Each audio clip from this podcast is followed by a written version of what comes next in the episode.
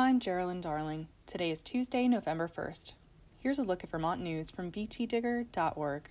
Vermont has one of the country's strictest prohibitions on application fees for rental properties, outlawing them entirely. The law took effect more than two decades ago, but a VT Digger investigation found that rental fees remain rampant and that affected applicants across the state could be eligible for refunds. An attorney with Vermont Legal Aid said some landlords collect fees from each of the potentially dozens of applicants for a single listing. Many Vermonters have taken to social media to complain about the fees they've encountered or paid during the rental application process. According to documents released as part of a public records request, the Consumer Assistance Program within the Attorney General's office has received at least eight complaints about the issue this year. Montpelier Police Chief Brian Peete is leaving for Kansas after just over two years of heading the police force in the capital city. Peete was chosen from a pool of 15 applicants to be the new director of the Riley County Police Department in Kansas and was approved unanimously Monday by the Riley County Law Board. Peete was a police chief in New Mexico before starting the Montpelier job in July 2020. He's the first black police chief in the capital city and the first chief in 40 years who wasn't already part of the Montpelier Police Department. He replaced Tony Facos, who retired after 35 years and was police chief for 12 years.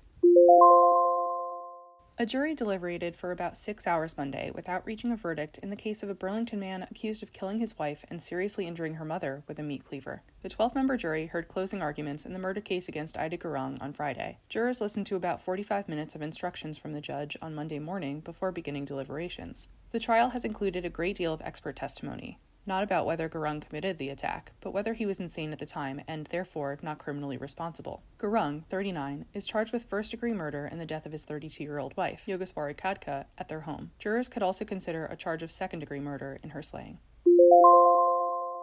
Perry the Plowerpuss, Maple Creamy Cruiser, William Scrapespear, and 160 other Vermont snowplow trucks are gearing up for the winter, equipped with the pun heavy nicknames they received a year ago from children around the state. However, 87 forlorn snowplows still lack names of their own, and the Vermont Agency of Transportation is turning to the kids again to remedy that. The agency invited every Vermont school that missed out on last year's Identity Fest to offer a name for one of the 87 plows that remain anonymous. The agency said any schools that have not yet participated are invited to name a plow truck. Each school may propose only one name, and the entry deadline is November 9th.